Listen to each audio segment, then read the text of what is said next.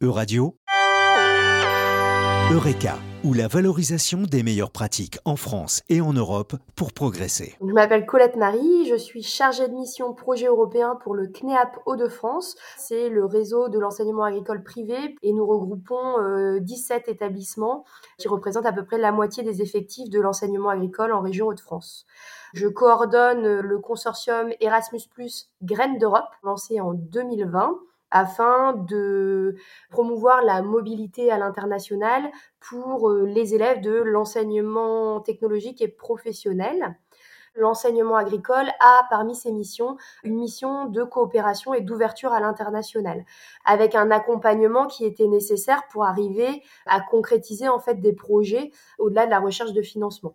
En 2019, les établissements ont décidé de mettre en commun leurs ressources pour financer euh, un poste afin de coordonner donc un consortium et d'aller chercher tous ensemble en fait des financements et d'être accompagnés euh, au quotidien en fait dans la gestion de leurs projets.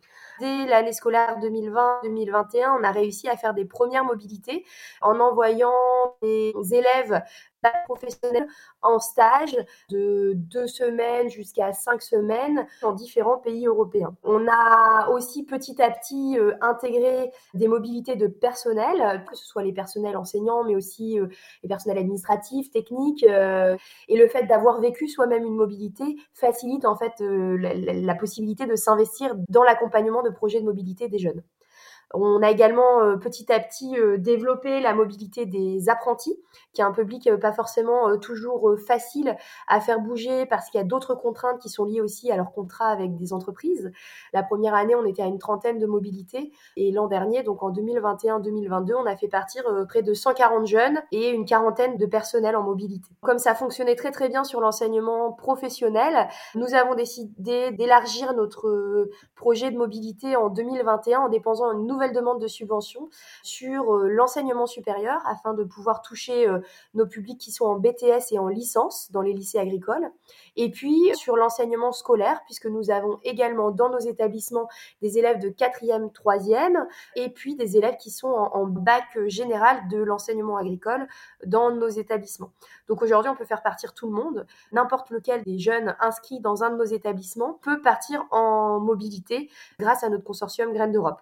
Bien sûr, on adapte le projet de mobilité au profil de chaque jeune, de la mobilité plus longue sur l'enseignement supérieur, de la mobilité de stage et de pratique professionnelle pour les bacs pro, pour les CAP, et puis de la mobilité plutôt collective pour euh, nos élèves euh, collégiens, donc les quatrièmes et troisièmes de l'enseignement agricole, ce qui nous permet aujourd'hui d'avoir une palette d'opportunités et un vrai accompagnement des établissements pour répondre réellement à leurs besoins et à leurs souhaits d'ouverture sur l'international.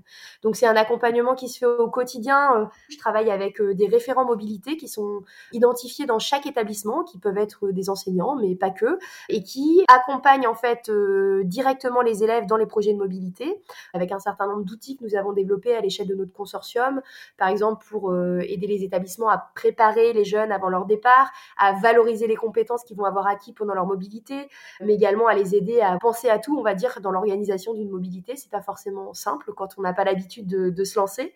donc eux sont vraiment dans l'interface avec les jeunes et les familles, et moi je vais être plutôt dans l'interface avec le programme Erasmus sur la gestion euh, de l'administratif et l'accompagnement et le développement d'outils qui vont être communs à l'ensemble des établissements.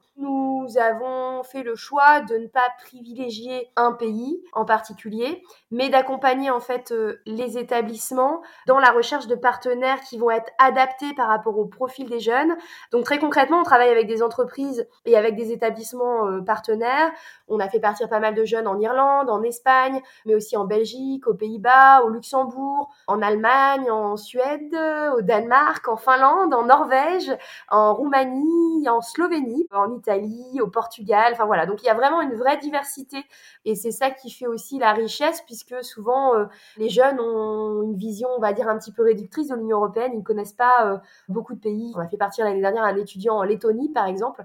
Ça s'est extrêmement bien passé, mais c'est vrai que c'est un pays euh, de premier abord où les jeunes ne penseraient pas d'eux-mêmes à aller. Donc on a aussi ce rôle-là, nous, de les ouvrir sur différents pays. On essaye de trouver des établissements agricoles qui ont un peu des profils similaires aux nôtres et avec lesquels on va pouvoir travailler sur la durée, quoi.